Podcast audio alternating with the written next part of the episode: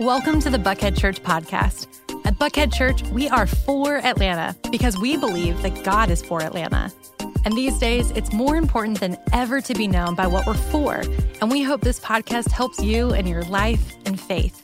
We want to help you find greater hope with fewer regrets because we are for you. If it's your first time with us, head over to buckheadchurch.org slash new so we can meet you and send you a free For Atlanta gift on us. If you're not already receiving weekly emails from us, make sure to head to our website, scroll to the bottom, click Stay Informed, and sign up today. The best way to keep up with everything going on is to follow us on social media, subscribe to our YouTube channel, and download our free Buckhead Church app. But most importantly, I hope the following episode inspires you to take the next step forward in your faith journey this week. Enjoy. Anybody else got a growing list of never say nevers? I have one. This is one. Um, a few months ago, Andy asked me um, if I would be interested in doing this, if I would maybe speak on Father's Day. And I heard my mouth say maybe, but that was really confusing for me because in my head I was going, absolutely not. And he immediately let our service programming team know so that it would be hard for me to back out of it at that point, which is fair. You know, he took my maybe as a yes, which I've done a lot with him. Um, so uh, over the past couple of months, though, he'll, he, he's walked up and he said, "So, how you feeling about Father's Day?" And I say, "Terrible." And he just walks away with a sinister sounding laugh, knowing what I was in for. But Father's Day is here. It got here really fast this year. And um, as I started thinking of, and praying about the topic for today, I thought about this story, and it's a true story. It's something that happened to us probably 10 or 12 years ago, um, Andy and I drove down to Atlanta to meet with a group of people. It was sort of a smaller group of people. And um, we were all just sort of talking, getting to know each other a little bit, just um, chatting. And one particular fellow kind of stood out, um, nice enough guy, but, but he struck us and me particularly as pretentious, you know, the type. And um, so the conversations continued through the evening. And at some point, somebody looks at this guy and they say, um, Where do you live? And he said, Well, you know where the governor's mansion is? And he proceeded to give directions to his house with the governor's mansion as the starting place. And he did not live anywhere near the governor's mansion. And so Andy and I are driving home and we're just talking about the evening, you know, sort of downloading the evening like you do. And, and this came up and we were chuckling because we were amused at his approach for giving directions to his home. And we decided maybe this is how we should answer that question from now on. So it would go something like this um, Andy, Sandra, where do you live? And we would say, well, you know where the governor's mansion is? Well, you get on West Paces Ferry Road and you go over to 75 North, and you take 75 North for about two miles, and then you get on 285 East, and you go about four miles. And then you hit Georgia 400 North, and you go about 10 miles, and you get off at Haynes Bridge, and you just head northwest. And when you get almost to Cherokee County, that's where we live. That's where we live. So I tell you that story though, because you might think that since today is Father's Day, that I would be talking to fathers or at least talking about something related to Father's Day, but that could not be farther from what I'm going to talk about today. So, um, as I thought about today's message, though, I thought about the fact that for many of you, I've been your pastor's wife for a long time. Um, for some of you, maybe not quite as long. And um, and I've had a unique seat on the bus in this journey, being Andy's wife, and, and just, you know, all the things that have happened, the spiritual journey for, for all of us. I've had a unique seat on the bus, and I've learned some, some interesting lessons along the way. I don't know if you know this, but when you're in ministry of any kind, you see the good, bad, and ugly of everybody, of a lot of people's lives, and you are tasked with helping them sort all that out and navigate it and process it and sort of view it through a biblical framework. That's kind of what your job is. But also, when you're in ministry, you're faced with your own good, bad, and ugly. And sometimes it gets real bad and ugly because working with people can be hard. And so you have to sort all your own stuff out at the same time. And so, as I thought about some some of that, I thought about the fact that um, Andy and I've been doing ministry now for 34 years. We've been this summer will be 34 years we've been married, and um, so we've been doing ministry for a long time. So there are a lot of lessons. Um, which, in fact, when we started dating, I was a junior in college, and um, we are sitting at dinner on our first date. I had just turned 20 years old, and he's older a little bit older, already out of college, out of seminary, back where he's like a man with a job, you know. So it was a little bit weird. But anyway, we're sitting there, we're having we're having dinner, and he says, "So he was a youth pastor at the time." He says, "So have you ever worked with teenagers before?" And I said, um, "Well, I just finished being a teenager, so." Um, so anyway, so now we've been doing ministry together for about 34 years, and so I've learned a few lessons. Is my point. Um, I also, as I was thinking about today, I also thought about the fact that the last couple of years have been kind of tough on a lot of levels for for many of us. We have navigated a global pandemic.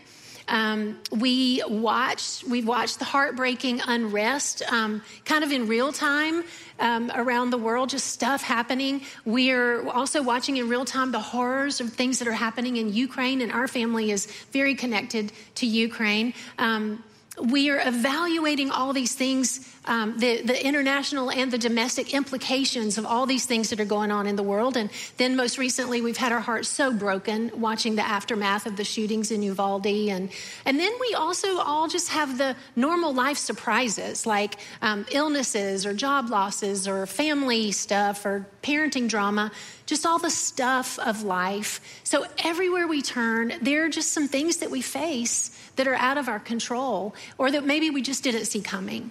So, for the next few minutes, in, the, in light of the fact that we all feel a little bit out of control sometimes, I want to talk about five things five lessons that I've learned, and I think they're all five important to hang on to, um, maybe especially in the midst of the uncertainty around us. And I think they're important. I'm calling them my five wishes, my five wishes for you, for me, for us, um, five, five things that I hope for all of us. And interestingly, all five of them are modeled for us in Scripture. So um, here we go. I, I, think all five have the potential, really, to give us some direction and some clarity for the days ahead. So here we go with my five wishes. Um, my first wish for you and for us is that your faith and your personal walk with God would be authentic. That your faith and your personal walk with God would be authentic. My hope is that your relationship with God would not just be something you talk about that it would not just be a Sunday thing, that it would not be something that you intend to focus on later in a different season of your life, maybe when you have more time. Um, my hope is that your faith would never be disengaged from your everyday life that it would never be disengaged from your everyday life, that your faith would inform the way you conduct business, that your faith would inform how you parent, that your faith would inform how you speak to people who get on your nerves or irritate you, that your faith would inform your social media behavior, that your faith would inform how you entertain yourself, that your faith would inform what you allow actively and passively to come into your heart and your mind, and that you would be so connected to your heavenly Father, that you would be connected with Him in such a way that your actions and your behaviors could not help but be patterned after what Jesus models for us in the Gospels. Um, if you've been around here for any length of time, you've heard us be very clear about our mission. We say that our mission isn't to inspire people to follow Jesus. It's that simple. It's not hidden, no hidden agenda. Our mission is to inspire people to follow Jesus. And then we follow that by saying, following Jesus will make your life better and make you better at life. You've heard that a lot. But here's the kicker about that we are not talking about your life circumstances magically changing. We are not making some promise of prosperity or that all of a sudden you'll have the answers to all the dilemmas in your life. We would not insult your intelligence or your life experiences by trying to sell you something like that. When we say following Jesus will make your life better and make you better at life, the core of that message is simply this because of his love for you, Christ came to this earth on a mission. And that mission was to pave a way through his death and his resurrection for you to have a personal relationship with God. This kind of relationship with God through Christ makes you able to live the life He calls you to live. It makes you able to follow Jesus and to be a Jesus follower. And anything short of that is an inauthentic faith.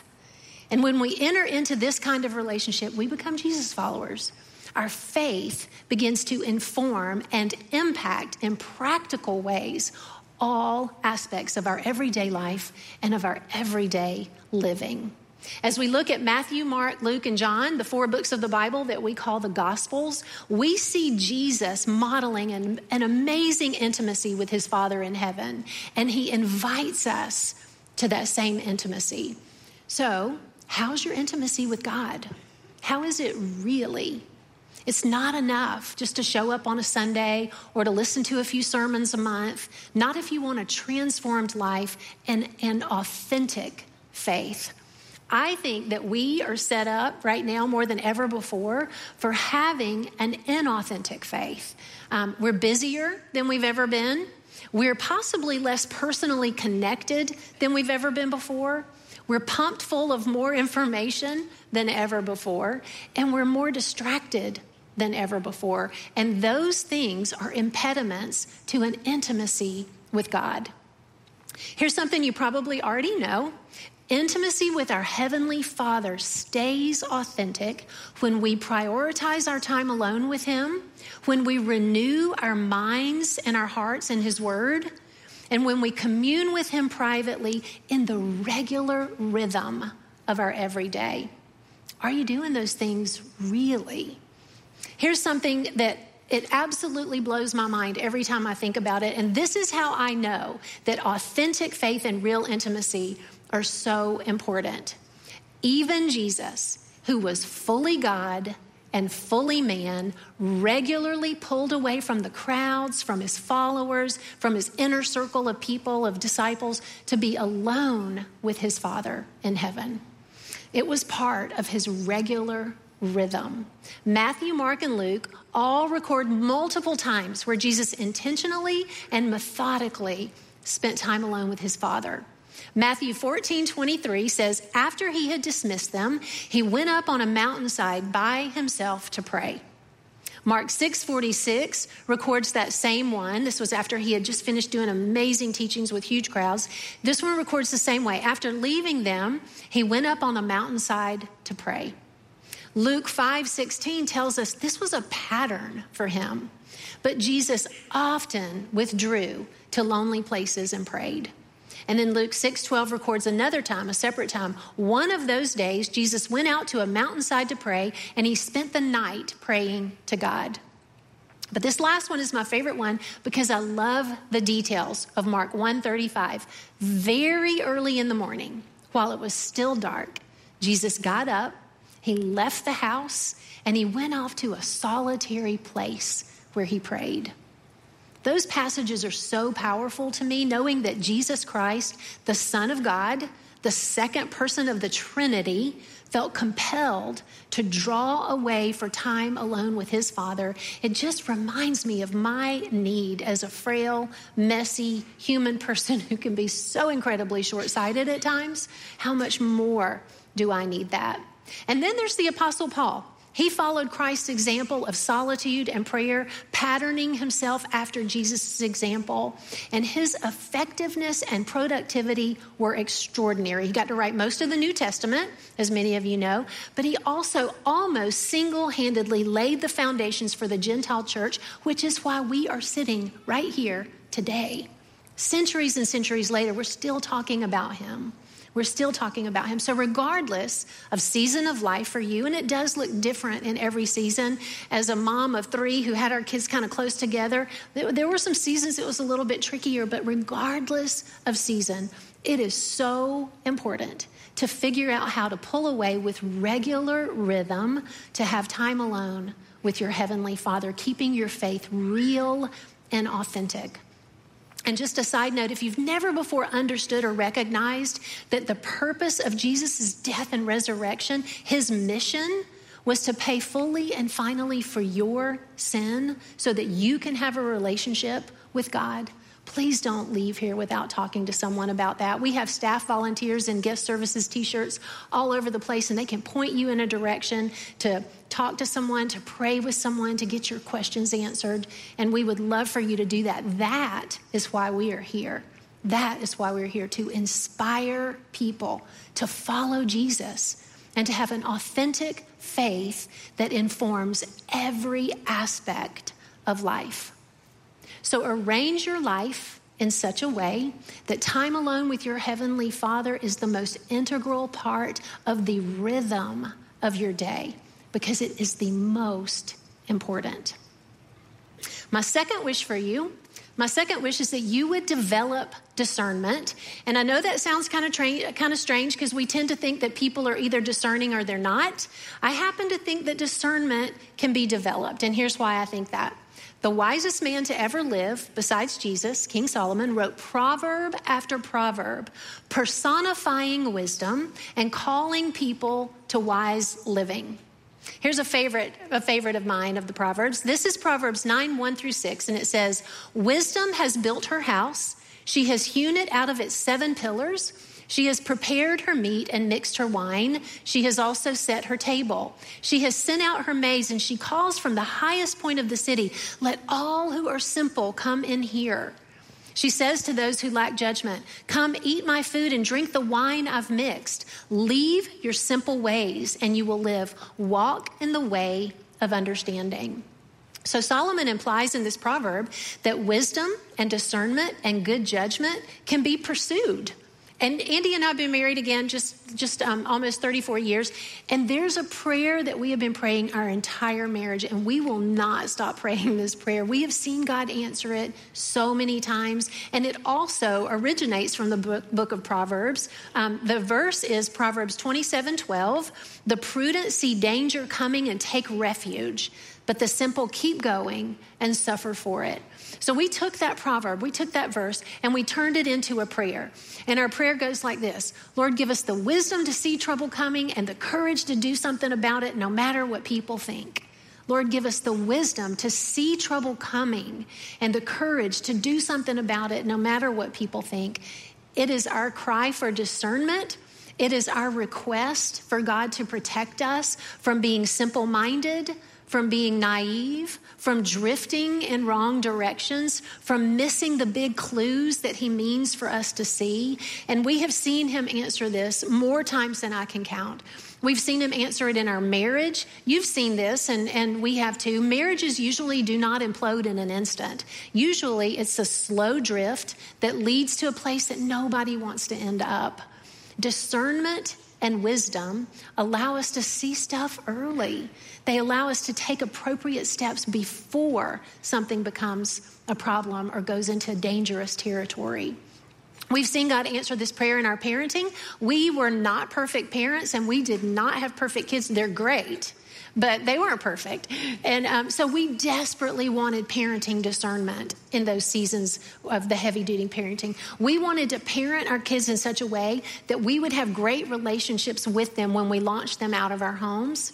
And we wanted to guide them in a way that they would have a strong faith of their own, that their faith wouldn't be just a thing that rests on tradition or mom and dad's thing, that they would own their faith. So we prayed like crazy for parenting discernment. Um, we've seen God answer this prayer in our jobs, in our ministry. We've had some pretty near, you know, pretty significant near misses along the way. Um, but think about your own life for just a second. Have you ever faced a decision um, or a, a, relationship decision, a career decision, a parenting decision um, that on the outside, you know, when you're kind of weighing your pros and cons, it seems great, but there's just a little something on the inside. You have one of those feelings that this could mean trouble for you. That's discernment. For those of us who are Christians, we see it as God working in us and through us through the Holy Spirit. But discernment is so important, so don't ignore it. Develop discernment and ask God to give you wisdom to see trouble coming and to give you courage to deal with it no matter what people think. And we always added no matter what people think because when you see something early and you take action, it doesn't necessarily make sense to other people why you're doing what you're doing, but it is so important. And I just think God delights in answering that prayer when we ask Him. The third thing, third thing I wish for you, my third wish, is that you would pursue humility that you would pursue humility. I think it's possible that we live in a place on the continuum of time that is the most self centered maybe it's ever been before. We count followers and friends on social media.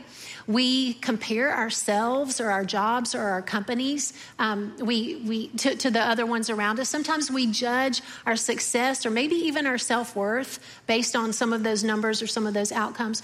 We posture our posts or our marketing to make ourselves or our organizations look more successful or, or more powerful or whatever adjective it is that we might crave.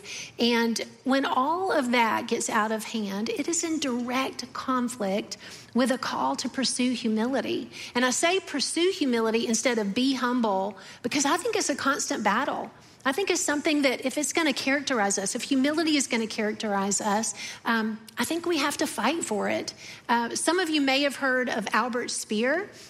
He was Hitler's architect. He was part of Hitler's inner circle in Nazi Germany. He was convicted of war crimes. Um, at, of, he was convicted of war crimes in the Nuremberg trials. And he spent about 20 years in prison. He wrote a book, though, entitled Inside the Third Reich Memoirs. And in this book, he discussed something he witnessed as Adolf Hitler's popularity began to escalate. And he talked about it as the evolution of a court the evolution of a court. He watched as Hitler's popularity and power began to increase, and he noted that a court of sorts rose up around Hitler as a leader. People began deferring to him, people began vying for ways to serve him. People wanted his approval, they wanted to be on the inside. And Speer said this of Hitler. Hitler himself put up no visible resistance to the evolution of a court. And that was a piece of one of the most devastating things that has happened in our history and in our world. And it started with the evolution of a court. Um, Andy and I have a friend who some years ago became CEO of a Fortune 500 company. And being the wise man that he is, he asked a predecessor what he should expect. And the predecessor said, Frank, your jokes are about to get a lot funnier. And that was his way of saying, a court of sorts is about to rise up around you as a leader. Powerful people, whether they intend for it to happen or not, find that a court begins to rise up. People want to serve them. People want to run errands for them. People want to be on the inside with them. It happens to powerful people, popular people, famous people. And it's not even the powerful, popular, or famous person's fault necessarily, it's human nature. It's simply human nature.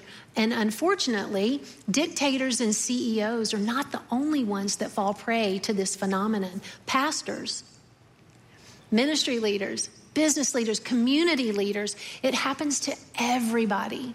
And apparently, Jesus knew what a temptation this would be for all of us. So he made it clear by example how leaders should respond. Jesus continually emphasized the importance of humility. He instructed his disciples to serve rather than be served.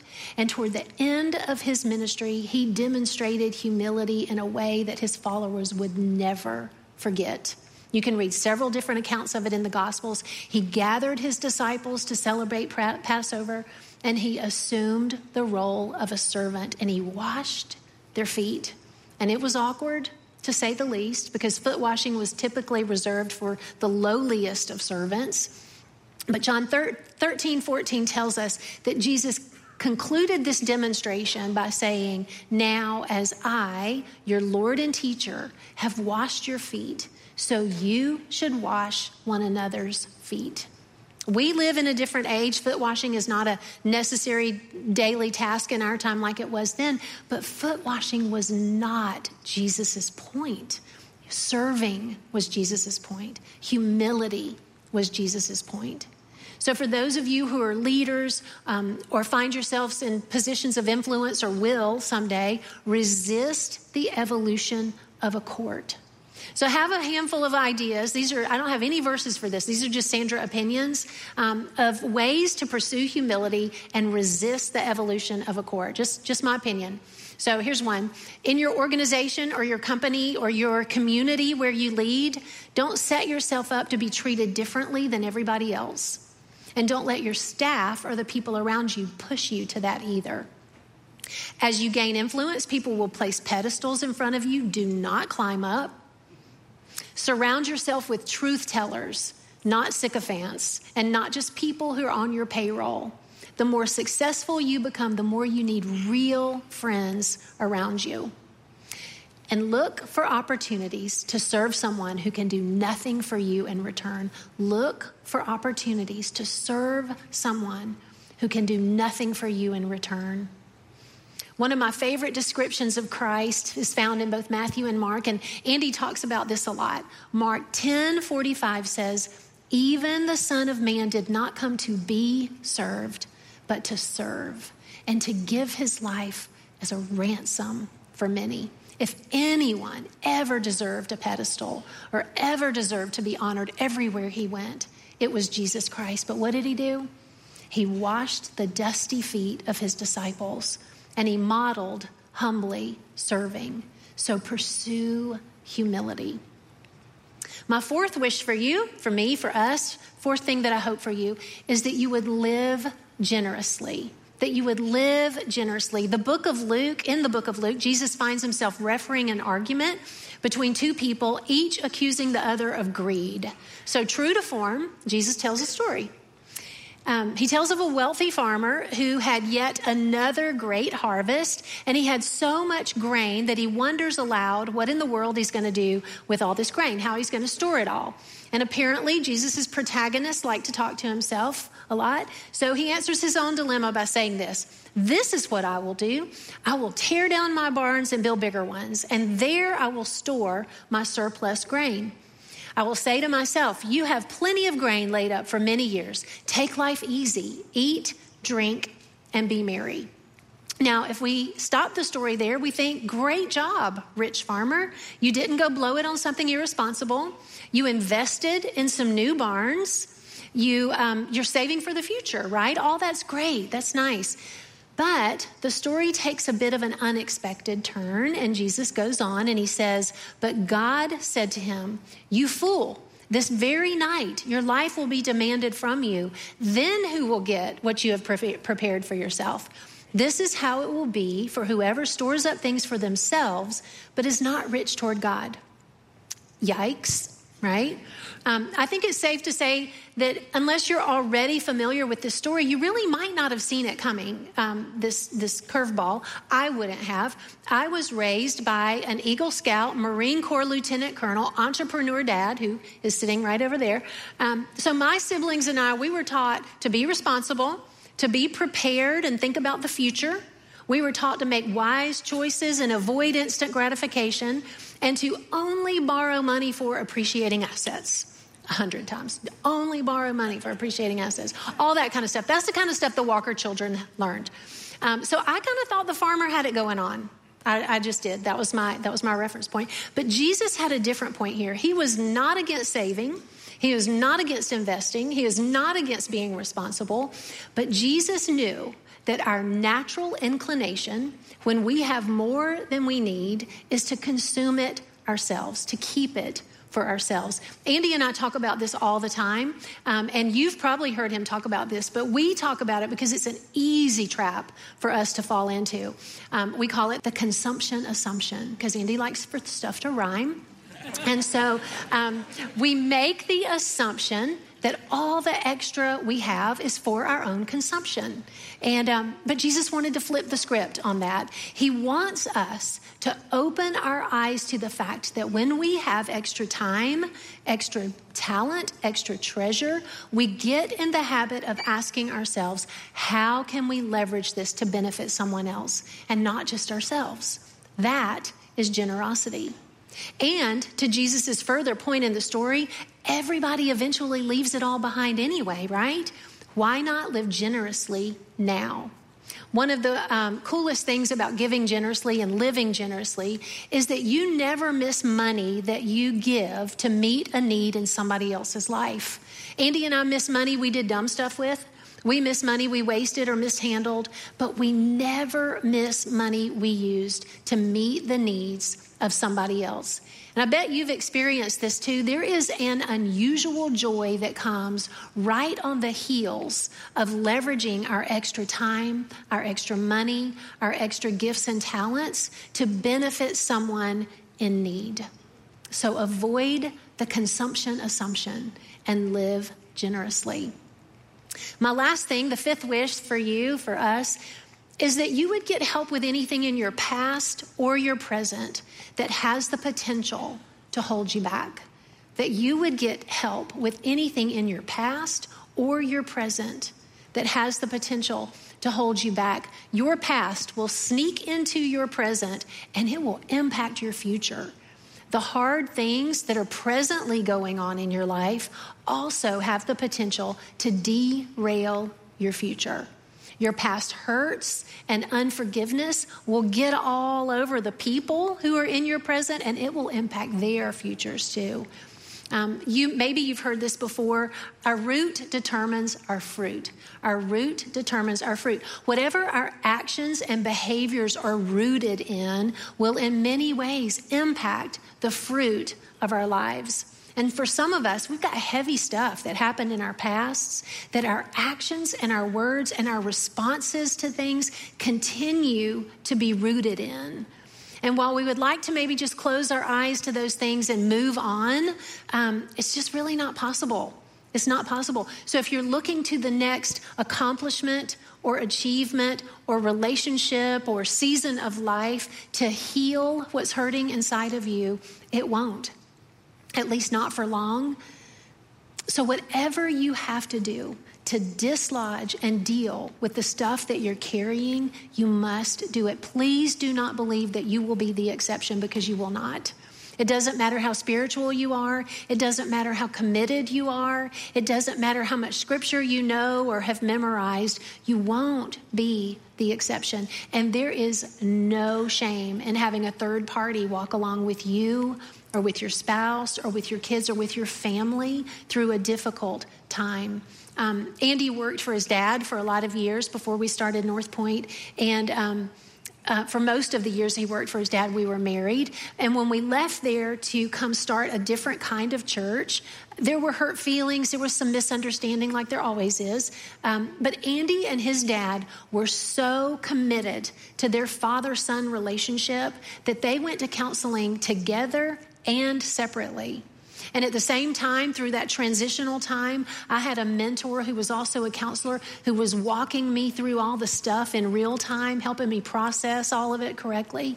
And, um, and it was it was it was everything for us during that season and honestly most of the people in our family and that i know have been through counseling at some season of life and there just is no shame in that it is such a gift and it is such a tool for healing um, I am so grateful we live in a, in a time when it's acceptable and even kind of broadly celebrated to get help, to get help getting mentally and emotionally healthy. So don't carry the hard stuff around on your own.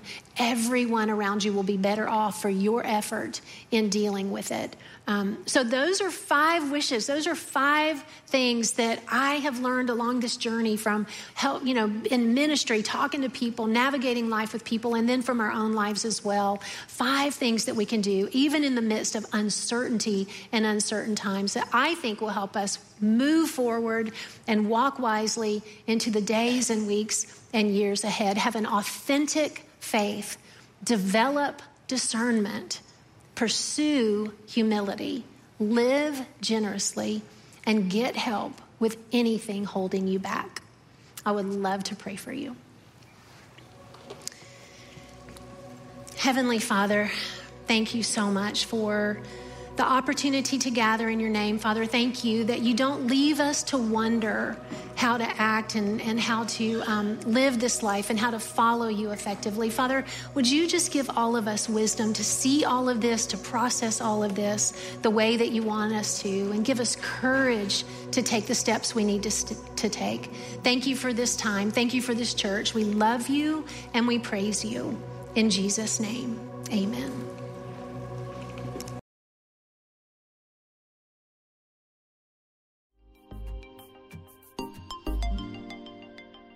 Once again, thanks for listening. If you'd like to hear more messages like this, we've made it super easy. First, you can hit the subscribe button to get these messages on your device every week. Second, you can download our app from iTunes, Google Play, or wherever you get your apps. Or third, you can check out our YouTube channel. Just search for Buckhead Church and make sure to subscribe. Have a great day.